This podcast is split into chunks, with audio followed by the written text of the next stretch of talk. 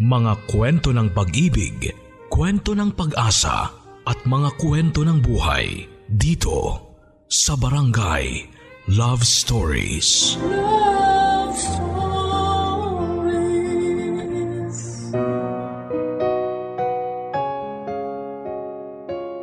Mabilis na makabighani ang isang ngiti dahil madalas na ito ang una nating napapansin sa tao na bago pa lang natin nakikilala. Pero hindi lahat ng taong nakikita nating nakangiti ay masaya.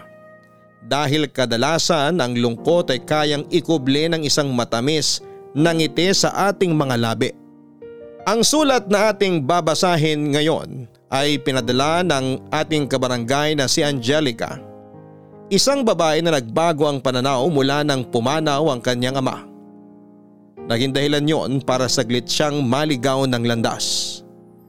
Hanggang sa makilala niya ang binatang si Edsel na magpapabago sa kanyang buhay. Ang binatang nagbigay ng magandang ngiti at naging dahilan para siya ay kaagad na mabighani. Pero hanggang saan siya dadalhin ng pagmamahal na nararamdaman niya para kay Edsel. Hanggang kailan susuklian ni Edsel ang pagmamahal na ibinibigay niya. Hanggang kailan sila tatagal sa isang relasyon na biglaan at walang paghahanda at hanggang kailan nila mamahalin ang isa't isa. Gusto mo na bang malaman kung ano nga ba ang mga pagsubok na pinagdaanan ni Angelica? Handa ka na bang mainis at maiyak sa kwento ng buhay niya? Minsan ba'y nahulog na rin ang loob mo sa isang tao dahil sa kanyang magandang ngiti? Napigilan mo ba ang puso mo o mas lalo mo siyang minahal sa paglipas ng panahon? Si Angelica kaya, anong desisyon ang pinili niya nang malaman niyang mali ang pagkakakilala niya sa lalaking kaagad niyang minahal? Naging masaya kaya siya sa bandang huli? Malalaman natin ang landas na pinili niya dito sa mga kwento ng pag-ibig, buhay at pag-asa. Sa nangungunang barangay Love Stories. Dear Papa Dudut, May mga oras na hindi natin maamin sa ibang tao na hindi talaga tayo okay. Pilit nating tinatago ang totoong nararamdaman natin. Kaya sa huli ay nahihirapan tayong ipakita sa kanila kung ano talaga ang personality natin talaga. Dahil nasanay na lang tayong nagpapanggap at pilit na tinatago ang totoong nararamdaman natin. Magandang araw sa mga kabarangay nating nakikinig ngayon. Just call me Angelica. Hindi ko tunay na pangalan. 29 years old at nagtatrabaho dito sa Laguna. Matagal na ako nakikinig sa inyong programang Barangay Love Stories. At dahil matagal ko nang tinatago ang problemang ito, kayo ang naisip kong sulatan para kwentuhan ng buhay ko. Kaya marami akong detalye sa sulat na ito na sadyang binago para may tago na rin ang pagkakakilandan ko. Papadudot solong anak lamang ako ng mga magulang ko at masasabi ko na lumaki ako sa isang masaya at mapagmahal na pamilya. Ako rin ang unang apo ng mga magulang ni na daddy at mommy. Dahilan para ibigay at iparamdam nila sa akin ang labis na pag-aalaga at pagmamahal. Kaya naman sinuklian ko yon ng bagay na alam ko ang pag-aaral ng mabuti para makita nilang lahat ng sakripisyo nila para sa akin ay nagbubunga ng maganda. Kaya lang nagbago ang lahat mula nang mamatay ang daddy ko o Papa Dudut.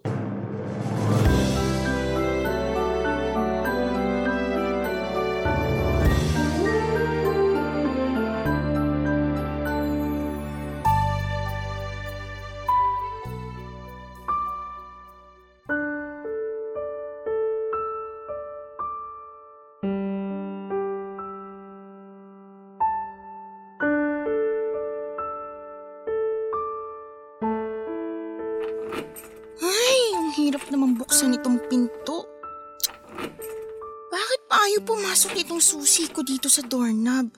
Sure naman ako bahay namin to. Kakainis ah. Ay, kabayo!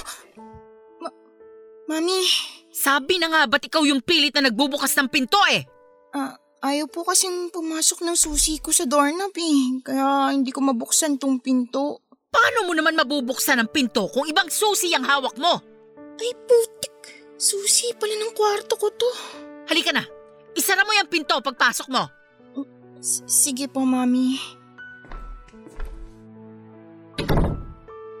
Mami, sorry kung ngayon lang po ako nakauwi ah, kasi, kasi ano po, mm, may tinapos po kaming research paper ni Olive. Hanggang alas dos ng madaling araw? O, opo, kasi medyo mahirap po yung topic ng research paper namin eh. May kinalaman ba sa alak yung topic nyo? Po? Tinatanong kita kung may kinalaman ba sa alak ang topic ng research paper ninyo. O, wala po. Wala naman pala. Bakit amoy alak ka? O ngayon hindi ka makasagot.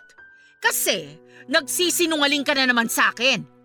Bakit kasi hindi mo nalang sabihin na galing ka sa gimikan at hindi sa pag-aasikaso ng research paper na yan? Oh, hindi ka pa rin magsasalita? Alam ko na ilang beses nang nangyayari to, Angelica. Nauuwi ka ng madaling araw habang malalim na ang tulog ko. Hindi lang kita kinakausap dahil palagi akong pagod sa trabaho ko. At alam ko rin na kapag kinausap kita, hahaba na naman ang diskusyon na kagaya nito. sorry po. Mm, Pero hindi ko naman po pinapabayaan ang pag-aaral ko. Aba, dapat lang. Kasi ako na lang ang nagtatrabaho sa bahay na to. Ako na lang ang gumagawa ng paraan para mabigay ang pangangailangan mo. Alam ko naman po yun. Kung alam mo yon, sana hindi mo ako masyadong binibigyan ng sakit ng ulo. Hindi ka umuwi ng madaling araw at amoy alak kagaya ngayon. Hindi ko naman po to palaging ginagawa. Hindi nga palagi pero madalas. May mga kapitbahay tayong nagsasabi sa akin na nakikita ka nilang nakatambay sa resto bar kasama ng ibang kaibigan mo. Mami, hindi po yun madalas. Paminsan-minsan lang po talaga kapag maagang natatapos ang klase namin. Pero hindi pa rin tama na tumatambay kayo ron at nagpapaabot ng madaling araw. Alam mo, kapag nagkaroon ako ng oras, pupunta talaga ako dun sa resto bar na yon. Bakit niyo naman po gagawin yun? Pagsasabihan ko sila na hindi sila dapat tumatanggap ng mga customer na college student. Pero 18 years old na po ako, hindi na po ako bata para hindi nila papasukin doon. Kahit na! Estudyante ka pa rin! Kaya hindi ka dapat tumatambay sa ganong lugar! Basta, iwasan mo ng paggimik pati na mga kaibigan mong sulsol. Ayoko masira ang pag-aaral mo. At lalong ayokong masayang lahat ng pinagpaguran ko dahil lalaki ka lang na patapon ang buhay mo.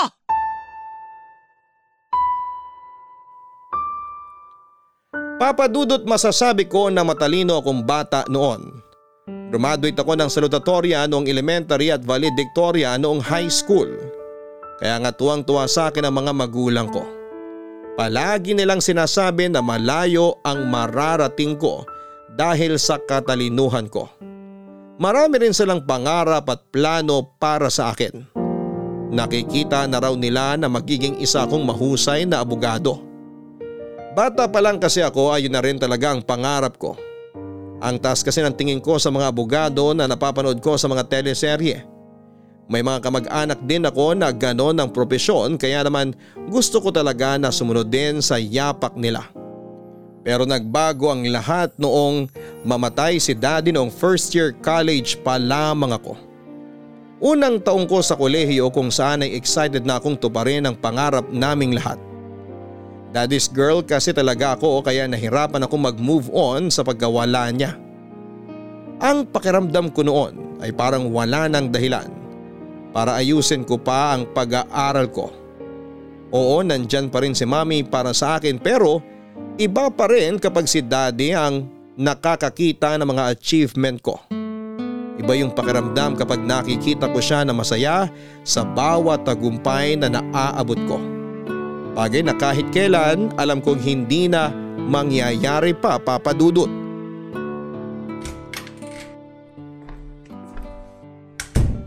Angelica! Angelica! Po, Mami. Gumising ka dyan at pag-uusap tayo. Mami, maaga pa. Mataas na ang sikat ng araw kaya huwag ka nang magreklamo na maaga pa para gisingin kita. Pero wala naman po akong pasok sa school ngayon. Alam ko, pero kailangan nating mag-usap kaya bumangon ka na dyan. Kung hindi, hihilahin kita palabas ng kwarto para magising ka. Angelica! Sabi nang bumangon ka na dyan! Ah, aray mami! Bakit niyo naman po ako hinampas sa braso? Kailangan mo na nga kasing bumangon. Bingi ka ba? Di ba sabi ko mag-uusap tayo? Angelica, sinasabi ko sa'yo, kapag hindi ka pa bumangon dyan, makakatikim ka na talaga sa akin. Ito na nga po, mami. Babangon na. Ano po ba yung kailangan natin pag-usapan? Ito mga class card mo. Saan niyo po nakuha yan? Sa bag mo na nandun sa may sofa. Saka bakit parang gulat na gulat ka? Huwag mong sabihin na wala kang balak na ipaalam sa akin ang tungkol sa dalawang subject mo na incomplete at isang singko. Eh, hindi naman po sa ganun, mami. Eh ano pala? Kailan mo balak sabihin sa akin na may tatlong subject ka na naman na uulitin sa susunod na semester? Mamaya po sana. Mamaya? Talaga? O wala ka talagang balak sabihin sa akin ang tungkol dito? Ay! Angelica! Magdadalawang taon ka na sa third year! Yung ibang kabatch mo nung high school nagtatrabaho na! Samantalang ikaw, nakadalawang palit ka na ng course! Tapos hindi ka pa makali sa third year! Mami, hindi ko naman po gustong bumagsak sa mga subject ko eh. Kung inaayos mo talaga ang pag-aaral mo, hindi ka magkakaroon ng mga ganitong bagsak na grades. Hindi ko naman po kasalanan kung hindi talaga kaya ng utak ko. Ayaw mo lang talagang ayusin ang pag-aaral mo. Bakit ba hindi ka gumaya sa mga pinsan mo na palaging nangunguna sa mga klase nila? Yung ibang pinsan mo na kaidaran mo, may maayos ng trabaho tapos ikaw? Ayan! Kailangan na naman balikan ang mga subject na hindi mo maipasa-pasa. Iba po kasi ako sa kanila, Mami. Huwag niyo po sana akong ikumpara sa kanila. Parehas lang kayo nag-aaral kaya dapat kaya mo ring marating kung ano ang narating ng mga pinsan mo. Pero hindi naman po sila kagaya ko na nawalan bigla ng tatay. Angelica, ilang taon na nating hindi kasama ang daddy mo. Akala ko kahit paano, natanggap mo na na wala na siya. Hindi naman po yung madaling gawin, Mami. Pero okay lang naman po ako. Pasensya na po talaga kung, kung pati pag-aaral ko naapektuhan na. Pero mapawi po ako. Gagawin ko po lahat para matapos ang college. Kagaya ng pangako ko sa inyo noon ni Daddy.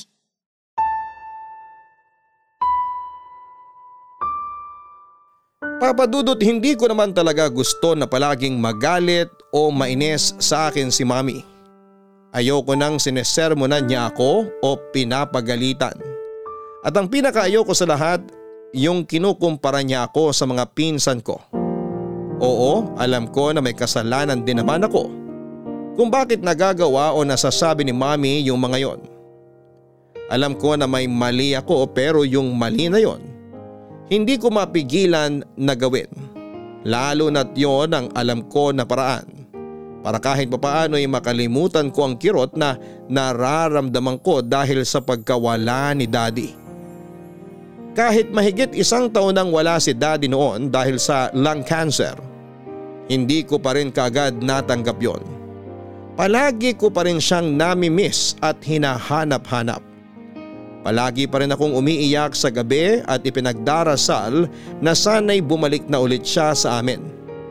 Sana'y makasama na ulit namin siya.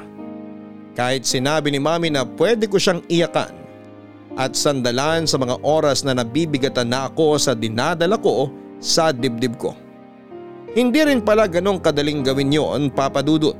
Lalo na at alam ko na mag-isa na lamang si mami na bumubuhay sa akin at nagtatrabaho para mapagtapos ako ng pag-aaral. Para sa akin ay ayoko nang maging pabigat sa kanya.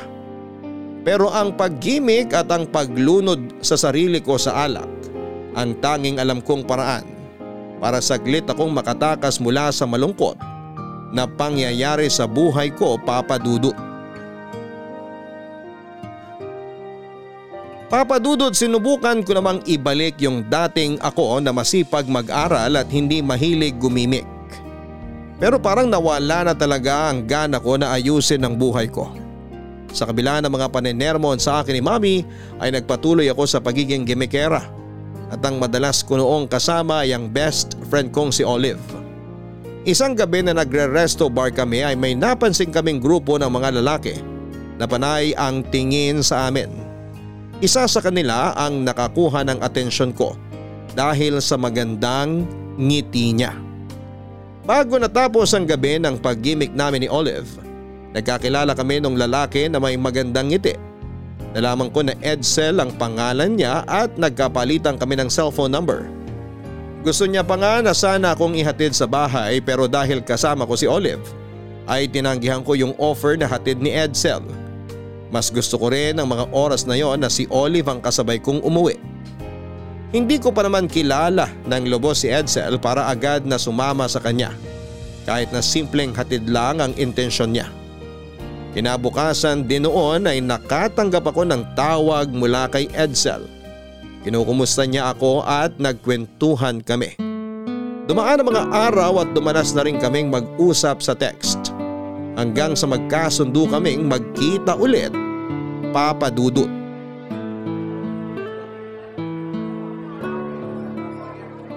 Edsel, upo na ako ah. Sorry late ako. Okay lang. Medyo kararating ko lang din naman dito. Talaga?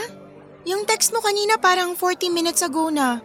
Ang sabi mo, nandito ka na sa coffee shop. Lumabas ulit ako kanina. May binili lang ako sandali. Anong binili mo?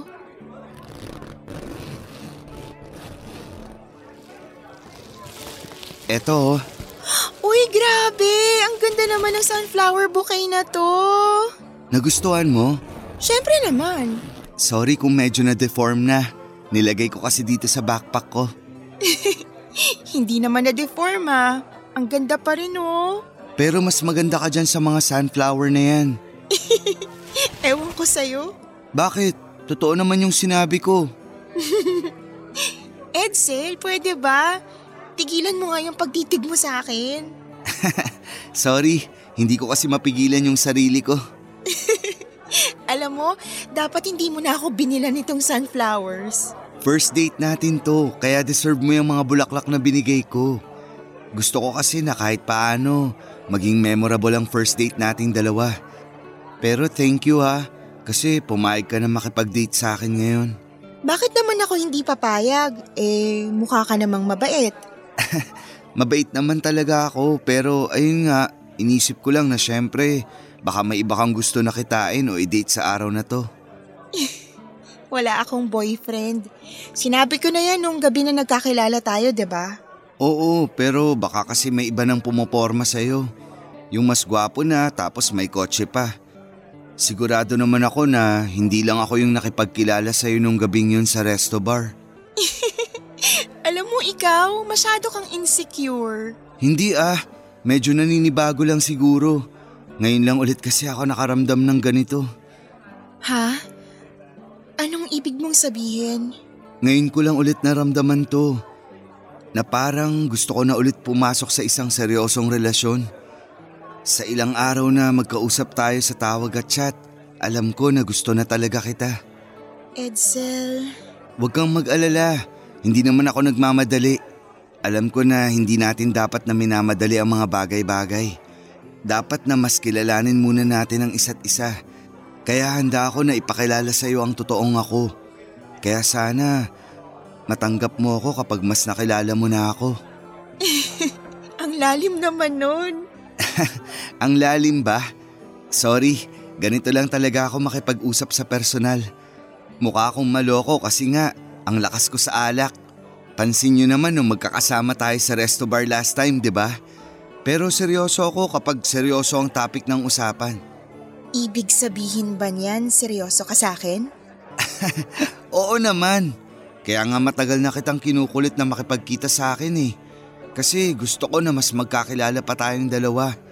Saka yun nga, gusto ko na maramdaman mo na seryoso ako sa'yo. Um, okay. Sige. Tingnan natin kung makita at maramdaman ko nga yung mga sinasabi mo. Um, tara, order na tayo ng coffee natin.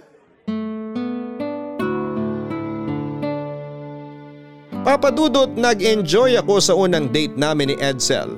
Masaya siyang kasama at kausap. Marami rin siyang joke na baon noong araw na yon. Napapatawan niya talaga ako sa simpleng banat na binibitawan niya at napapakilig niya ako sa magandang ngiti niya. Natural kasi na mapulang mga labi ni Edsel. Tapos maputi pa ang mga ngipin niya. Papasa talaga siyang model para sa isang toothpaste commercial. Papadudot na sundan pa ang pagkikita namin ni Edsel. Ilang beses pa kaming nag-date hanggang sa manligaw na nga siya sa akin. Aaminin ko na attracted talaga ako sa itsura niya kasi bukod sa magandang ngiti niya. Gwapo rin ang mukha niya at nakadagdag sa lakas ng dating niya yung katangkaran niya. Kaya naman pagkalipas pa lang ng dalawang linggo, sinagot ko na siya. Naging maayos naman ang relasyon namin noong umpisa hanggang sa may mangyari noon na hindi namin inaasahan. Nabuntis ako ni Edsel pagkalipas ng apat na buwan, papadudot.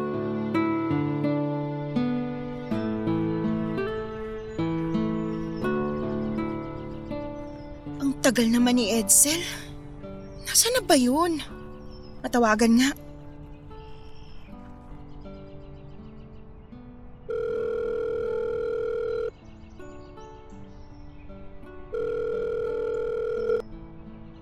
Hello? Hello, Edsel? Nasaan ka na? Eto, malapit na ako sa park. Kanina mo pa sinasabi na malapit ka na pero hanggang ngayon wala ka pa rin dito. Malapit na nga. Hintayin mo na lang ako dyan. Ano pa nga bang ginagawa ko? Pababa na ako ng jeep. Magmamadali na ako maglakad papunta sa'yo. Sige na, bye. Ay nako. Palagi na lang late yung si Edsel sa mga usapan namin. Dati naman hindi siya nalilate ng ganito tapos ngayon, ako nang palagi naghihintay sa kanya tuwing magkikita kaming dalawa. Ay! Angelica! Salamat dumating din. Sorry ah, late ako. Ano bang bago ron? Hindi naman talaga dapat ako malilate. Na-traffic yung jeep na sinasakyan ko. May banggaan kasi sa intersection tatlong kanto mula rito. Palagi na lang yan ang dahilan mo. Yun naman kasi ang totoo. Alam mo, mula nung sagutin kita, palagi ka na lang late sa tuwing may usapan na magkikita tayong dalawa at palagi mo na lang dinadahilan yung banggaan na yan. May banggaan naman talaga kanina. Tsaka anong magagawa ko kung talagang palaging traffic dito sa Pilipinas? May magagawa ka. Pwede mong i-adjust ang oras ng pag-alis mo ng bahay para hindi ka malate sa usapan natin. Palibasa, ang bagal mo na nga kumilos tapos hindi mo pa iniisip yung mga taong na palagi naghihintay sa'yo. Teka, bakit ba parang ang init ng ulo mo? Wala. Siguro may dalaw ka no? Ayan na nga ba ang sinasabi ko eh. Kapag bad trip ka o may dalaw ka, palagi mo na lang binubunton sa akin ang init ng ulo mo. Ay, bakit pala nakipagkita ka sa akin ngayon? May gusto kong sabihin, Edsel. Ano yun? Tungkol na naman ba yan sa mami mo? O sa kaibigan mong si Olive? O baka naman tungkol sa mga subject mo na wala naman ako maintindihan? Sabihin mo na sa akin para... Buntis ako. Anong sinabi mo? Hindi ba malinaw? Magkaharap lang naman tayo pero bakit parang biglang humina ang pandinig mo? Edsel, dalawang salita lang yung sinabi ko kanina. Bakit ba kasi hindi mo na lang ulitin kung ano yung sinabi mo? Buntis ako, Edsel. Buntis ako. Okay na? Narinig mo na? Ah, ako ba ang tatay niyan? Ano ba namang klaseng tanong yan? Gusto ko lang marinig mula sa'yo na ako nga ang tatay ng pinagbubuntis mo. Siyempre, oo. Ikaw lang naman ang boyfriend ko. Malay ko ba kung ano? Kung ano? Ha? Kung ano? Malay mo ba kung kani-kaninong lalaki ko nalang binibigay ang sarili ko, ganon? Edsel, ikaw lang ang nag-iisang lalaki na pinagbigyan ko ng sarili ko. Kaya, wag mo naman sana akong pag-isipan ng ganyan. Sorry, nagulat lang naman ako sa sinabi mo. Ano bang plano mo? Siyempre, ipapaalam natin to kay Mami. Tapos, Magpapakasal tayong dalawa. Ha? Kasal agad? Oo, nasa tamang edad naman na tayo. Pwede na tayong magpakasal. Pero hindi pa ako handa, Angelica. Ayoko pang lumagay sa tahimik. Eh di sana naisip mo yan bago mo ako ginalaw. bago mo ako kinulit na laging may mangyari sa ating dalawa tuwing may pagkakataon, sana iniisip mo muna na pwede akong mabuntis bago mo sinabing hindi natin kailangan gumamit ng proteksyon tuwing gagalawin mo ko. Ah, basta. Hindi muna tayo magpapakasal. Pananagutan ko yung anak mo. Anak natin! Ay, pananagutan ko yung anak natin pero hindi muna tayo magpapakasal.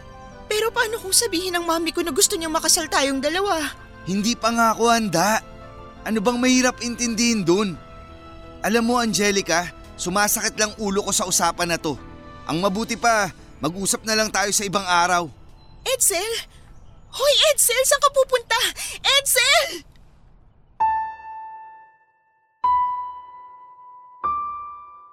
Papadudot sa apat na buwan na relasyon namin ni Edsel, wala siyang ibang pinakita sa akin kung hindi puro kabaitan at pagmamahal. Kaya nga mabilis na lumalim ang nararamdaman kong pagmamahal sa kanya. Hindi naman siya ang first boyfriend ko pero siya ang unang lalaki na pinagbigyan ko ng sarili ko. Unang beses na may nangyari sa amin ni Edsel noong minsan nagtalo kami ng malala ni Mami. Umalis ako ng bahay sa sobrang buwisit ko sa kanya ng mga oras na yon. Tapos ay doon ako natulog sa bahay nila Edsel. Hindi naman ako hinanap ni mami kasi ang alam niya kay Olive ako palaging tumatakbo at nagpapalipas ng sama ng loob. Pero ng gabi na yon dahil masama ang loob ko, uminom pa ako ng alak kasama si Edsel. At doon nga may unang nangyari sa aming dalawa. Siyempre pagkatapos noon ay ilang beses pa yon na naulit. Pakiramdam ko kasi sa paraan na yon ay mas na ipaparamdam ko kay Edsel ang pagmamahal ko sa kanya. Tuwing may nangyayari kasi sa aming dalawa, palagi niyang sinasabi ang mga salitang I love you at yun ang gusto ko na palaging naririnig sa kanya. Mas nararamdaman ko rin na mahal niya ako kapag binibitawan niya ang mga salitang yon. Kaya lang mula nang sabihin ko sa kanya na buntis ako, hindi na siya muli pang nagpakita o nagparamdam sa akin, papadudot.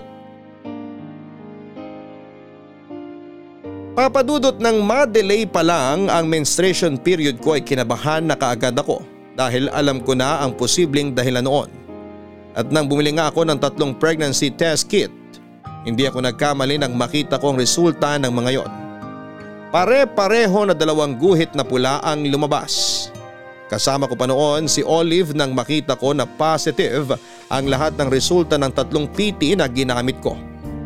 Hindi ko na napigilan pa ang mga lumuha. Ang sabi ni Olive, ipaalam ko na raw kaagad kay Edsel para mapagplanuhan namin ang susunod na dapat naming gawin.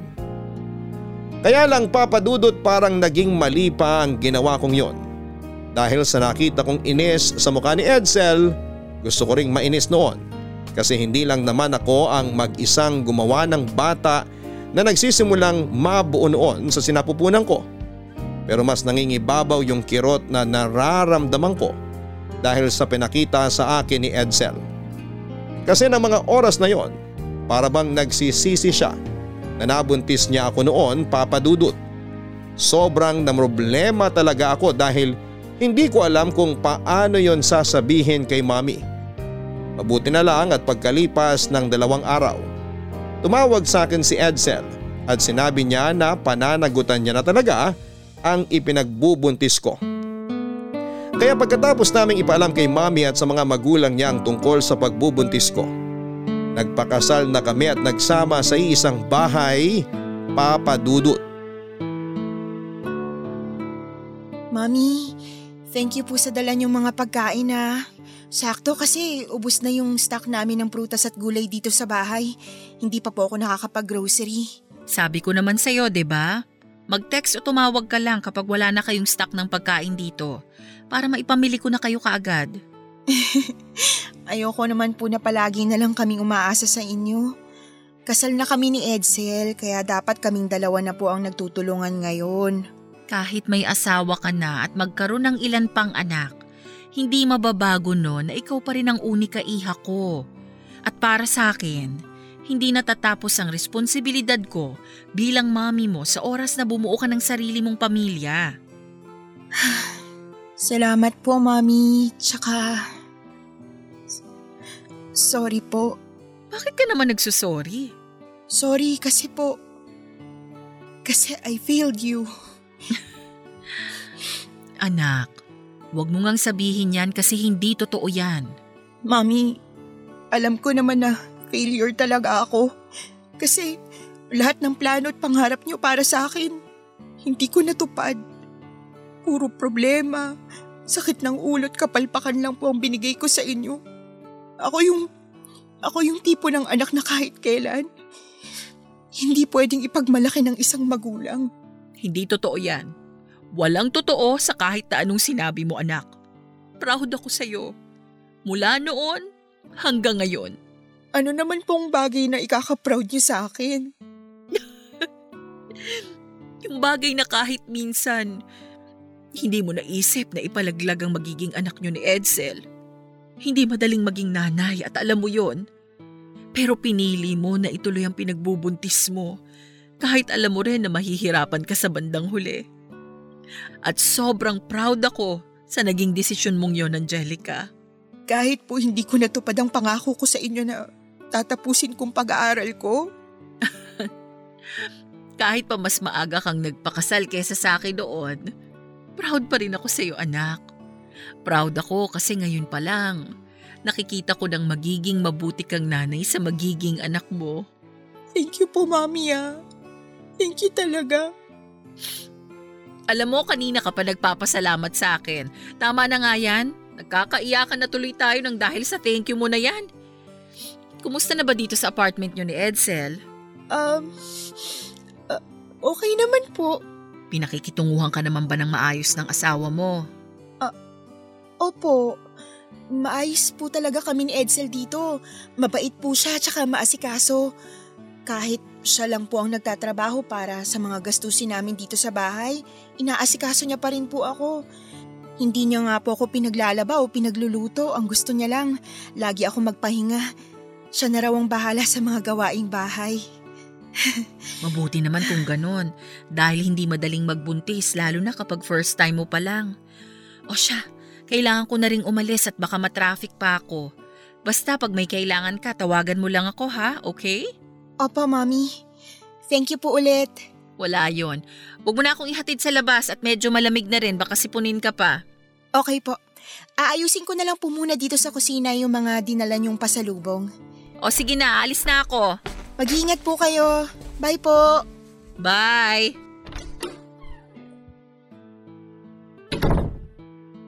Nasaan na kaya si Edsel? Siguro naman may dala siyang pagkain para sa hapunan namin. Sinabihan ko na siya kaninang umaga na wala na kaming bigas.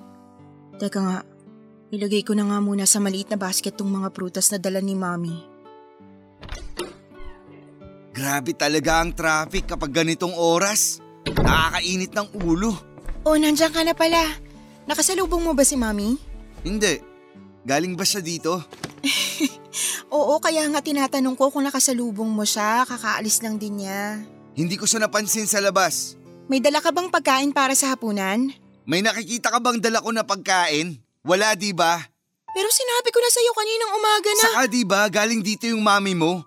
Ano, wala man lang siyang dalang pagkain para sa ating dalawa? Meron... Ayun naman pala. Bakit sa akin ka pa naghahanap ng pagkain? Ang hirap naman kasi sa'yo, ako na nga ang nagtatrabaho para sa ating dalawa, ako pa yung inaasahan mo na kumilos para sa mga gawaing bahay.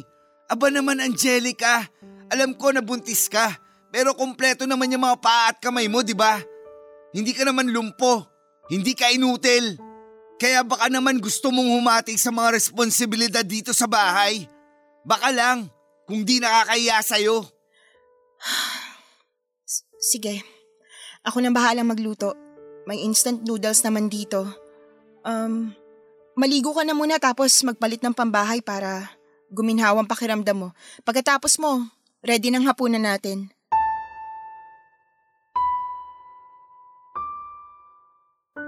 Mula nang magpakasal at magsama kami sa isang bahay ni Edsel, malaki ang nagbago sa kanya papadudot. Hindi ko alam kung nagbago ba siya o sadyang yun lang talaga ang totoong ugali niya. Madalas na mainit ang ulo niya lalo na kapag galing siya sa trabaho. Pilit ko yung iniintindi kasi alam ko na pagod din siya. Pumasok kasi siyang waiter sa isang restaurant na malapit sa inuupahan naming bahay. At kapag nakauwi na siya ay parang minsan ko lang siya noon na nakitang ngumiti. Hindi na rin siya naglalambing sa akin at madalas na malamig na ang pakikitungo niya. Sa totoo lang ay nami-miss ko noon ang Edsel na nakilala ko. Palagi kong ipinagdarasal na sana'y bumalik yung dating siya at muli ko siyang makasama. Pilit kong tinago at pinagtakpan sa mami ko ang lahat ng nararanasan ko sa piling ni Edsel ng mga panahon na yon. Hindi ko yon sinasabi kay mami kasi ayoko na mag-alala siya sa akin. Nang ipakilala ko kasi si Edsel sa kanya noon bilang boyfriend ko, sinabi niya kaagad sa akin na wala siyang tiwala dito. Kaya nang mabuntis ako ni Edsel ilang beses niya ring sinabi na hindi siya nagkamali sa naging tingin niya sa asawa ko. Pero sinabi ko naman sa kanya na ang mahalaga. Pinanagutan at pinakasalan ako ng asawa ko.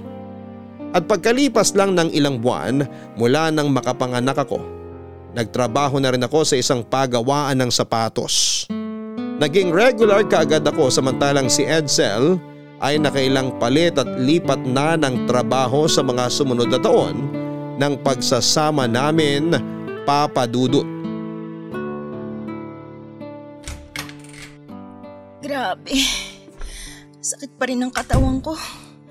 Lalo na tong tagiliran ko. Mukhang kailangan ko na talaga pa-check up to ah.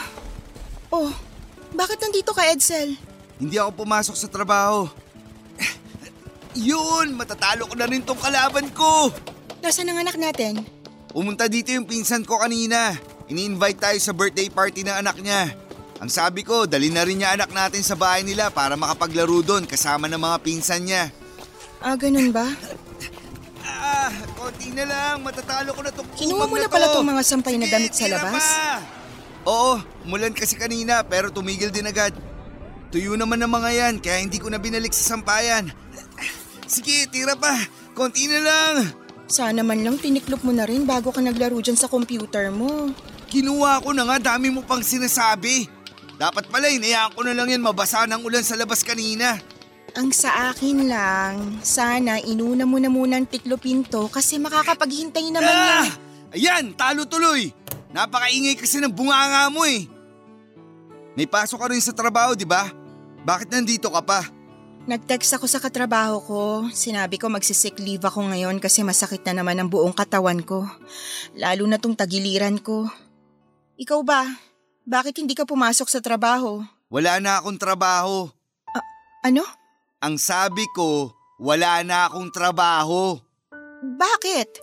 Nag-resign na ako. Nababatrip ako sa boss namin eh. Palagi na lang nagpapa-overtime. Tapos hindi naman nababayaran lahat ng overtime namin. Dapat kinausap mo na lang muna. Baka sakaling mabayaran nila yung mga kulang sa sweldo mo. Hindi ka, hindi ka sana nag-resign na agad. Hindi mo ba narinig yung sinabi ko kanina? Na bad trip nga ako sa boss namin kaya nag-resign na ako. Ayoko na siyang makatrabaho. At mas lalong ayoko na siyang maging boss. Ay, ano, ano, anong plano mo ngayon? Magpapahinga muna ako saglit kahit tatlong buwan lang. Saka ako maghanap ng bagong trabaho. Tatlong buwan? Oo, bakit? Regular ka naman na sa trabaho, di ba? Oo nga, pero Edsel, wag naman tatlong buwan. Mahihirapan akong pagkasyahin yung sinusweldo ko sa mga gastusin natin dito sa bahay. Eh bakit parang nanunumbat ka na kaagad? Eh kakaresign ko pa nga lang. Hindi naman sa ganun, kaya lang kasi palagi ka na lang nagre-resign sa mga pinapasukan mong trabaho. Kasi nga, hindi ko gusto yung mga napapasukan ko. Tapos buraot pa mga taong nakakasama ko. Alangan namang pilitin ko sarili ko kung nahihirapan na talaga akong makisama sa buraot. Eh wala namang madaling trabaho. Kahit ako nahihirapan ako sa pinapasukan ko.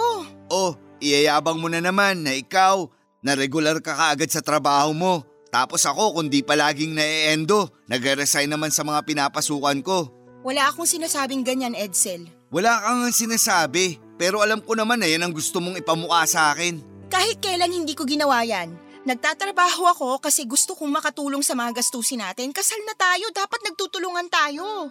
Ayun na nga eh, ikaw ang nagpumilit sa kasal-kasal na yan. Kaya dapat ikaw ang mas mag-effort sa relasyon na to. Sandali nga. Alam ko naman na pinilit lang talaga kitang pakasalan ako pero wag mo naman sanang paulit-ulit na ipamukha sa akin yon. Sabi ko naman sa'yo noon, handa akong panagutan ng anak natin. Pero ayoko muna sana magpakasal tayong dalawa. Pero pinilit mo pa rin yung buwisit na kasal na yan. Kaya eto tayo ngayon, para yung naperwisyo ang buhay. So yun lang palang tingin mo sa akin ngayon. Perwisyo lang sa buhay mo. Ay, bakit? Ikaw rin naman, di ba?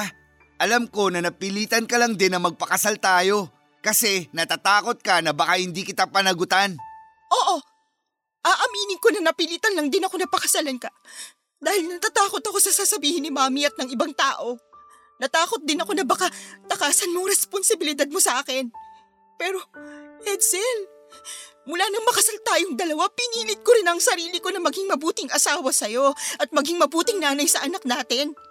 Pinilit kong mahalin ka ng buo. Pero siguro nga tama ka. Noong una pa lang, dapat hindi ko na pinilit na makasal tayong dalawa. Sa totoo lang, Papa Dudut, gusto ko sanang maging full-time housewife noon para mas matutukan ko ang pag-aalaga sa anak namin at pag-aasikaso sa asawa ko. Pero hindi ko magawa kasi maliit lang ang kinikita ni Edsel sa trabaho niya. Kaya kahit na ilang buwan pa lang ang anak namin, napilitan na akong magtrabaho noon para lang hindi kami patuloy na magipit sa mga gastusin sa bahay.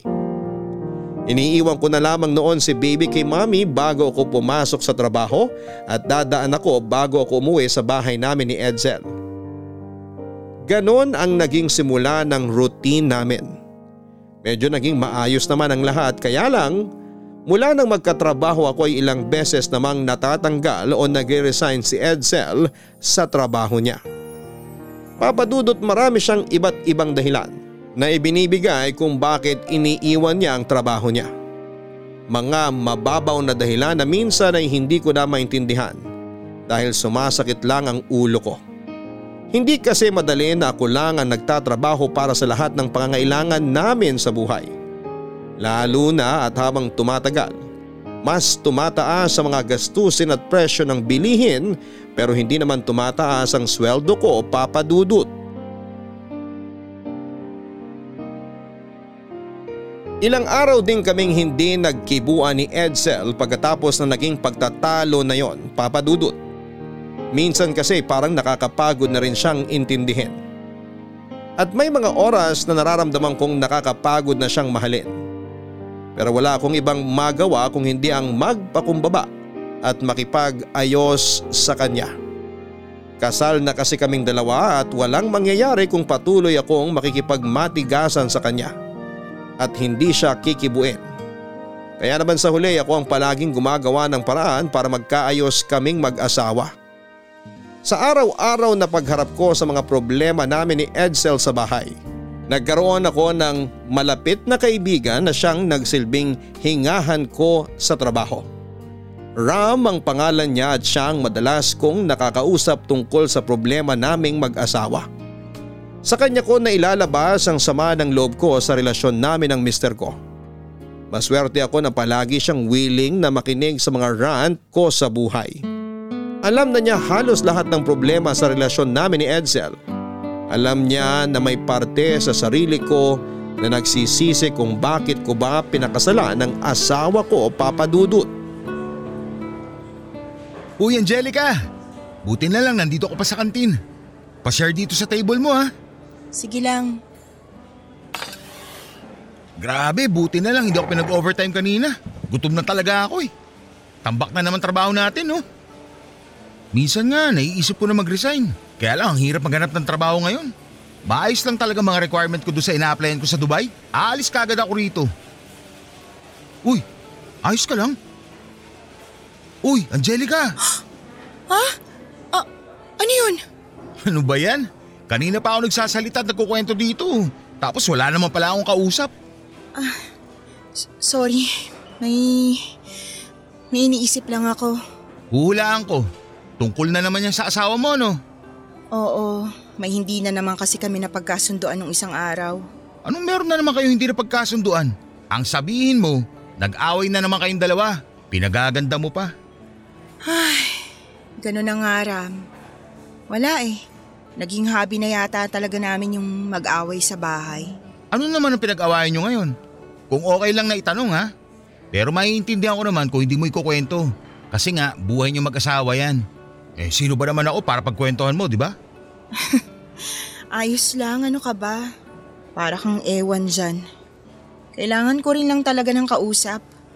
Pero, ayun, nag-resign na naman kasi siya sa trabaho niya. Teka, di ba parang wala pa siyang isang taon doon sa huling napasukan niya? Oo, limang buwan pa lang siya doon. Ang sabi niya nung una, plano na siyang irregular nung isang boss niya kaya lang, ayun, nag-resign na siya bago pa siya ma-regular. Sayang naman. Bakit nag-resign kagad siya? Hindi niya raw kasi gusto yung pamamalakad nung isang boss niya. Palaging nagpapa-overtime tapos hindi naman daw nababayaran lahat. Ang hirap pa naman maregular ngayon sa mga kumpanya. Ay, sinabi mo pa. At kaya rin kami nag-away kasi ang gusto pa niya, tatlong buwan muna siyang hindi magtatrabaho. Tatlong buwan? Kaya niyang hindi magtrabaho ng tatlong buwan? Ewan ko ba sa kanya? Yun ang sabi niya kaya hindi ko napigilan ng inis ko. Eh ikaw ba? Okay lang sa'yo na hindi muna siya magtrabaho ng ganong katagal. Ay, may magagawa ba ako kung yun ang gusto niyang gawin sa buhay niya? Angelica, palagi may option. Hindi mo dapat hinahayaang pahirapan ka ng ganyan ng asawa mo. Kung nahihirapan ka na sa pagsasama niyo, bakit mo pa siya iwanan? Hindi ko pwedeng gawin yun. Bakit nga? Kasi mag-asawa kami. Kasal kami. At may anak kami ni Edsel. Kaya hahayaan mo na lang na maging miserable ang buhay mo sa kanya. Hahayaan mo na lang na paulit-ulit ka mahirapan sa kanya. Hahayaan mo na lang na maging pabigat siya sa buhay mo. Ewan ko. Hindi ko na alam, Ram. Angelica, kung natatakot ka na baka wala na ibang magmahal sa'yo kapag iniwan mo si Edsel, isipin mo ako. Ha? A- anong ibig mong sabihin, Ram? Matagal na kitang gusto, Angelica. Alam ko naman na nararamdaman mo yun. Ayoko lang samantalahin yung pagkakataon na nakikita ko nahihirapan ka sa buhay niyo ng asawa mo. Kaya minabuti ko na lang na hindi ko sabihin sa'yo ng diretso yung nararamdaman ko. Basta kapag natauhan ka at napagod ka na kay Edsel, kapag na-realize mo na hindi mo deserve ang isang walang kwentang asawa na kagaya niya, nandito lang ako, Angelica. Nandito lang ako para sa'yo at pati na rin sa anak mo. Papadudot dahil si Ram ang madalas kong kasama noon. Siya rin ang madalas kong makakwentuhan tungkol sa mga problema ko. Alam niya ang pinagdadaanan ko sa relasyon namin ng asawa kong si Edsel. Alam niya rin na nagsimula kami sa isang magandang kwento na nauwi sa hindi na maintindihang relasyon. Alam niya rin ang malungkot na kwento ng sarili ko kung paano at bakit nagawa kong hindi matapos ang pag-aaral ko. Pakaramdam ko noon, kilalang kilala na ako ni Ram at naiintindihan niya ako. At dahil siya ang madalas kong napaglalabasan ng sama ng loob, hindi nagtagal ay nahulog na rin ang loob ko sa kanya. Papadudot nagkaroon po kami ng lihim at maling relasyon ni Ram. Alam ko na malaking pagkakasala yon sa Diyos pero hindi ko na napigilan pa ang sarili ko masaya kasi ako kapag kasama ko siya.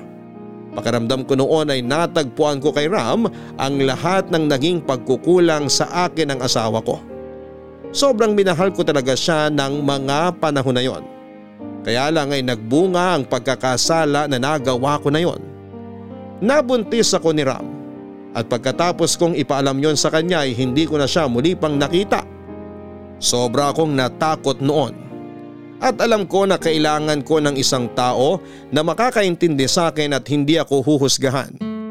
Kaya una kong pinaalam kay mami ang naging bunga ng pagkakasalang nagawa ko noon, Papa Dudut.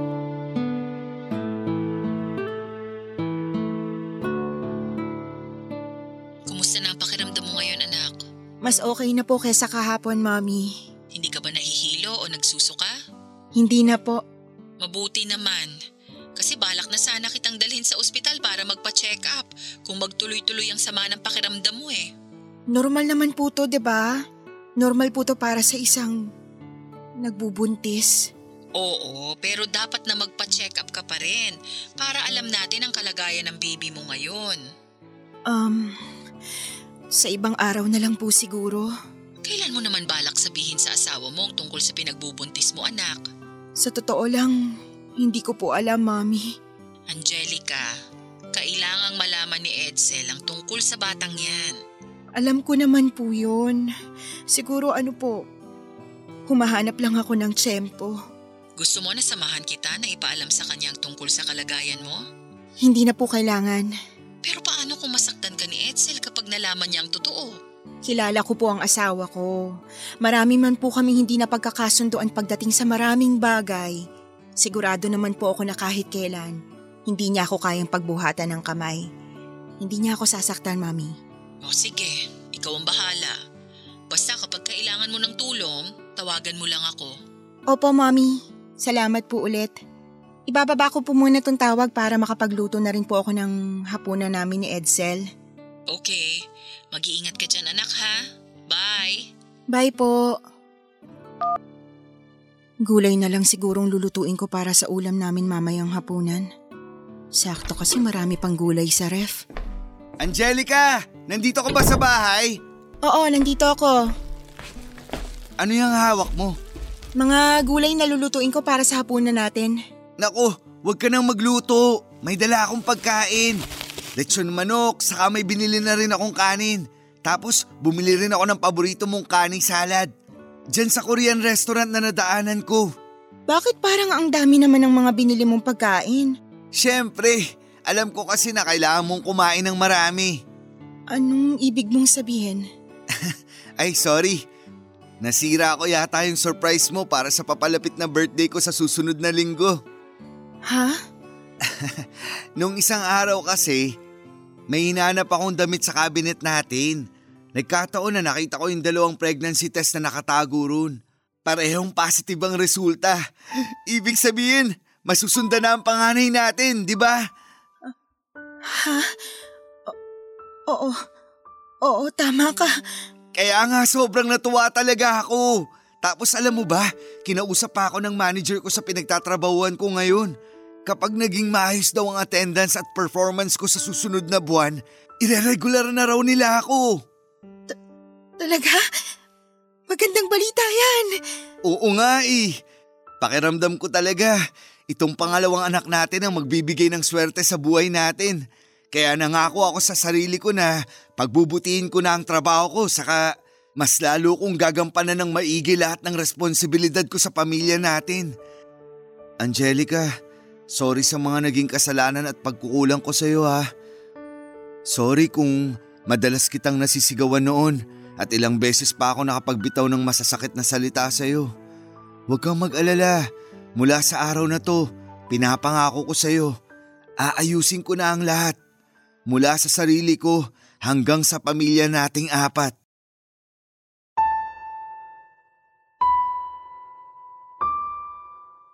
Papadudod sa pitong buwan na naging relasyon namin ni Ram. Wala siyang ibang pinaramdam sa akin kung hindi puro pagmamahalang. Sinasabihan niya ako ng matatamis at malalambing na mga salitang hindi ko naririnig noon sa asawa ko. Pinaramdam niya sa akin na maganda pa rin ako kahit na may anak na ako.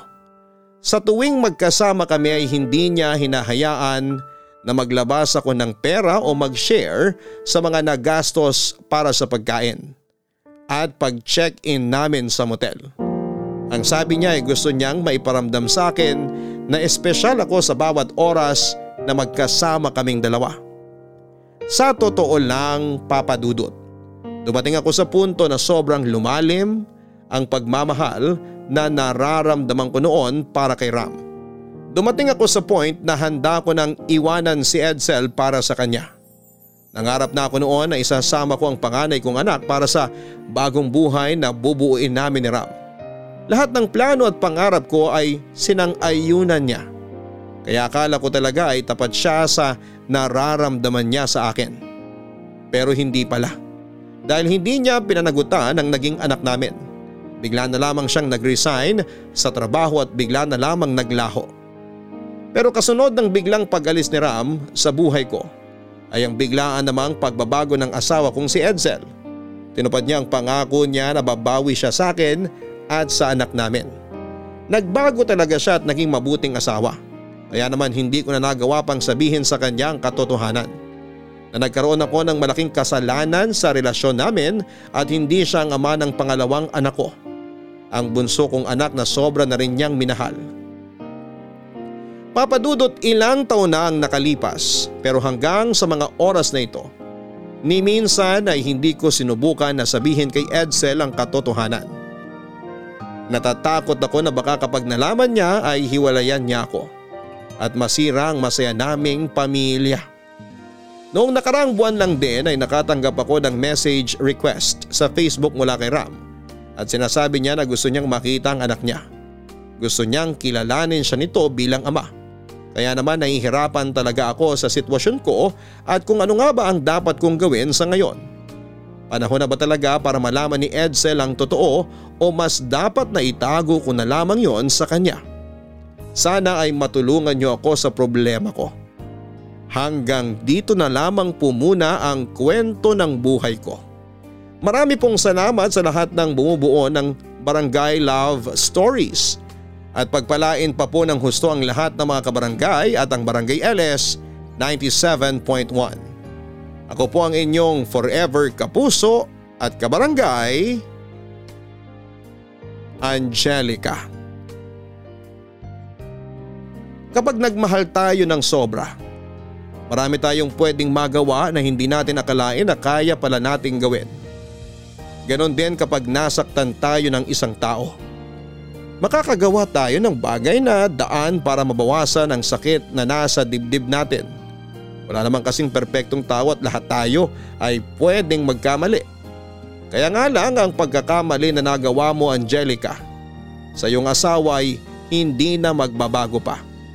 Nagbunga pa ito at nagkaroon kayo ng isang anak. Gasgas na ang kasabihan na walang lihim ang hindi nabubunyag. Kaya mas mabuti pa na malaman ng asawa mong si Edsel mula sa iyo ang buong katotohanan. Dahil pwede na mas masaktan siya kapag sa ibang tao niya pa yon nalaman. Hanggang sa muli ako po ang inyong si Papa Dudut sa mga kwento ng pag-ibig, buhay at pag-asa sa Barangay Love Stories Number 1 Mga kwento ng pag-ibig, kwento ng pag-asa at mga kwento ng buhay dito sa Barangay Love Stories. Love Stories.